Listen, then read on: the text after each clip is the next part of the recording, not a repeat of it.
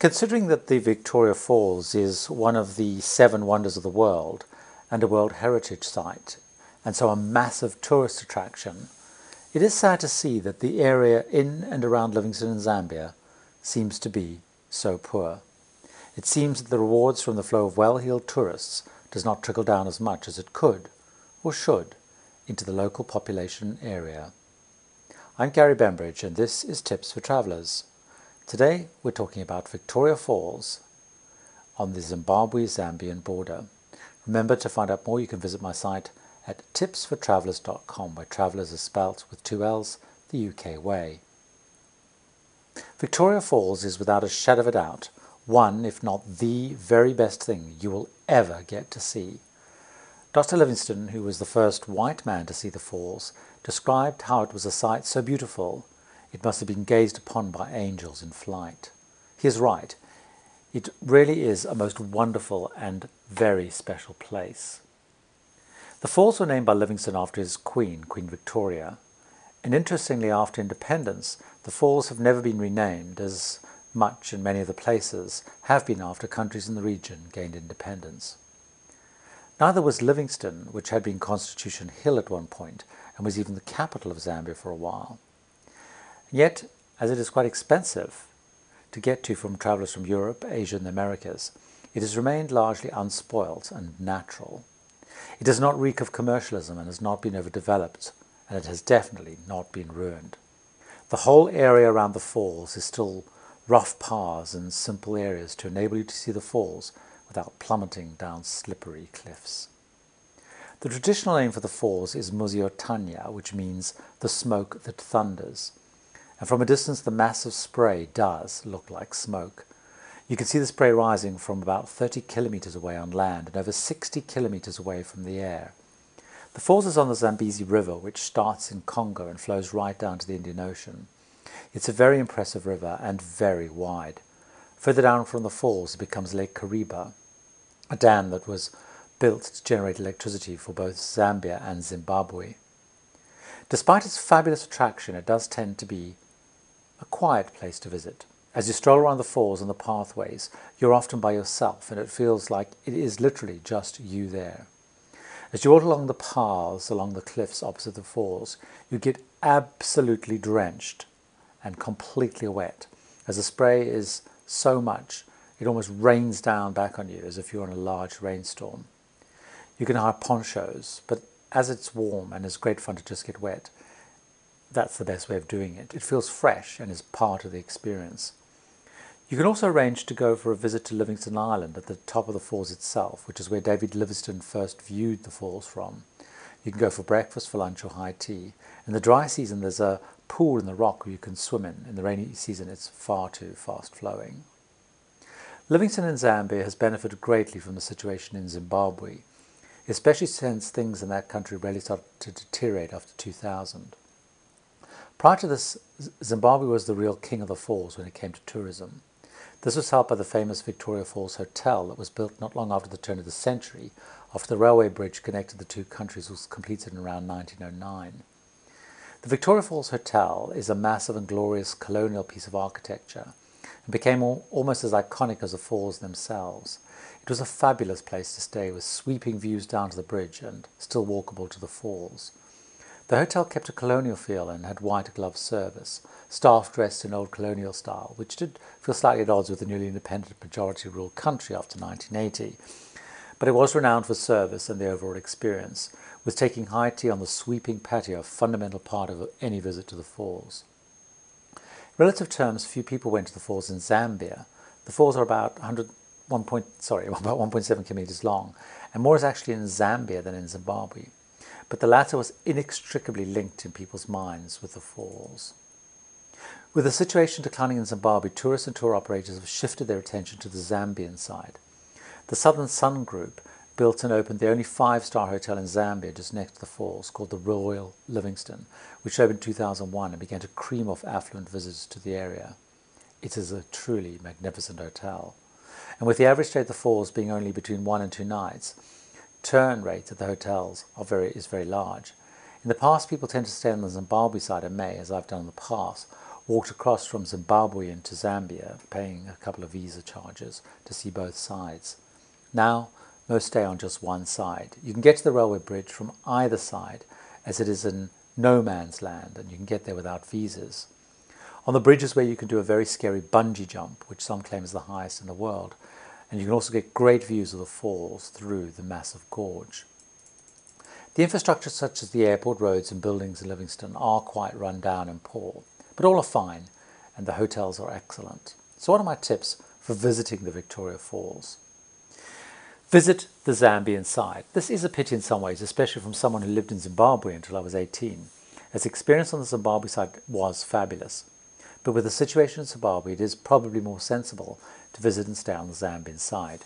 You can then, based on how the situation fluctuates, decide if you go on a trip for part of a day to see the Zimbabwe side of the falls as well. There are many hotel and lodges in the, in the Livingstone area to meet all price levels. The southern, the southern group, which own the two hotels closest to the falls, in fact, both are so close, it's literally minutes walk to the falls themselves. They're both situated in the Mosi-oa-Tunya Park. The Royal Livingstone is the premium hotel and attracts a mixed group of travellers from the US, Western Europe, and what seems like a lot of Russians. It's very upmarket and very beautiful and is very expensive. It can cost up to $800 for a room per night. That's US dollars. It's right on the banks of the Zambezi and it's absolutely stunning. The other hotel, which is closest to the falls, in fact, is the Zambezi Sun. This is much lower cost and does target families much more. And in fact, many of their charges are in the local currency rather than US dollars. Getting there. It seems bizarrely the best and easiest way to get to Livingstone is via Johannesburg in South Africa. In theory, you can also fly into Lusaka, the capital of Zambia, and there's a small plane shuttle service. But the most connections are via Johannesburg. A number of airlines fly to and from there into Livingstone every day, including British Airways and South African Airways. At various times of the year, the Rovos rail service also goes to the falls. Flights are busy as most people tend to come in and out within two days, so the flights get very, very busy. You need a visa to enter Zambia, and it's best to get this before you go, though you can get it when you arrive. It's best also to get a multiple entry visa in case you decide to pop across to Zimbabwe to see that side of the falls. The airport is a bit run down, but is very efficient. In terms of currency, the US dollar is used and accepted absolutely everywhere, so this is the best currency to take. They also use a three round pin plug like in South Africa, so you will need to bring an adapter if you're from the Europe or from the US of A. When to visit? The peak time for people to go to the falls is the middle of the year. This is the dry season and winter, although it doesn't get very cold. The reason being that this is the time that's best for game viewing, as animals have to travel more to water holes and rivers to get water. And also the, the bush itself is drier and less lush all of which makes it easier to find and view game. This is also when the amount of water thundering over the falls is slightly less, and so there's much less spray and it's easy to see. Plus it also means that sports like whitewater rafting and those kind of sports are also possible. I like the summer season though, it's quieter, and although it will rain most days in the afternoon as the heat causes big fat thunderclouds to build, it is warm and it's not too hot. It's also quieter, and you feel like have the falls more to yourself, and the activities are less full and booked out. How long should you stay? As mentioned, most people stay only one or two nights. You can get to see the falls and the Zambezi in a short time, but I think you miss so much. The area is so beautiful and so peaceful and so unspoilt, and it's worth having a number of days to just relax and explore it. As most coming, people coming to the falls seem to zoom in and out, if you have days to spend, you'll find you're most likely to have the hotel swimming pool to yourself. And somewhere like the Royal Livingstone, where the pool is right next to the river itself, it's just stunning to laze around. Little monkeys come and play around the, the, the pool. The falls are also so amazing, and it really is worth going to them two or three times, not just the once. We were there four nights, and so three full days, and think another day would have been even better. As so many people come in and out, it also means that almost no one goes into Livingstone town to support the local businesses and visit some of the history, such as the museum. Staying longer to do this is well worthwhile. So what do you do? This depends, of course, how active you are, but here are the key things that most people do. Visit the falls a few times and allow time to do this. There are many paths and explore all of them. Not only you get to see the falls and get soaking wet from the spray, but there are also paths that will take you to better see the bridge and the boiling part, where the water churns after plummeting over the falls. Make sure you wear non-slip shoes as the paths are often exposed and close to the cliff. But also there's a narrow bridge that you need to cross and that can be quite slippery. As it's very wet, take care with cameras as they can be ruined. If you want to take lots of photos, it may be worth having an umbrella to help protect the camera. Go to the bridge. This is well worth the walk. You can pass through into the no man land where the bridge is, and on the bridge you get great views up to the falls and down the gorge to the Victoria Falls Hotel. Plus, you can watch people jump, bungee jump from the centre right down into the gorge. And of course, if you're brave enough, you can do it yourself for about 90 US dollars, about 50 pounds. It is quite something to see. There's also a wire that runs across the gorge that you can also go on. Uh, but again, it's not for the faint-hearted. The only downside is that you're going to have to put up with being hassled all the time to buy things. It's best to decide before you go how much and if you're going to give people money, as you will feel for them, as many people from the Zimbabwe side are there trying to get some money as they have limited jobs and very limited money.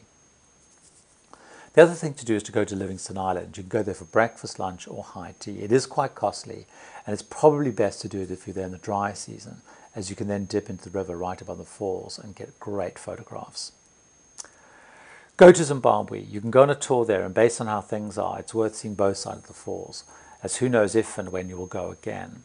It costs a bit in visas as you go through. It is possible to walk, it takes about 30 minutes, but I would not recommend this as you will be hassled um, a lot by people offering advice and selling things, and it is quite uh, difficult. Flying over the falls, you can go on a microlight plane or a helicopter for a 12 to 15 minutes flight to see the immensity of the falls and the huge scale. I've not done this, but most people who have rave about it. You need to have a head for heights if you want to do the microlight, but it's probably safest to do it in a helicopter or small plane. The Sundowners Cruise. These are a real staple of the Victoria Falls experience for generations. The best is known as the African Queen. It takes you on a two-hour cruise with snacks and three drinks. It's really stunning on the river, and you get to see game, especially things like hippo, crocodiles, and you also get to see a bit of the Zimbabwe side as well. Really good fun. Game drives. These are popular, but, but best really to go on an actual safari as part of a much longer trip, as although you can see most game, it's not really the best area to view game in. In the Sun International Complex, if you're staying there at the Royal Livingstone or the Zambezi Sun, you will get to see zebra, giraffes, baboons, monkey, and impala that actually roam around the grounds. The other thing to do is extreme sports. If you like whitewater rafting or high-speed boats on the river, they're very popular, but only in the dry season. The Victoria Falls, Livingstone in Zambia. It is without a shadow of doubt one of the most amazing, amazing places I've ever been to. And I would really strongly, strongly recommend that you go.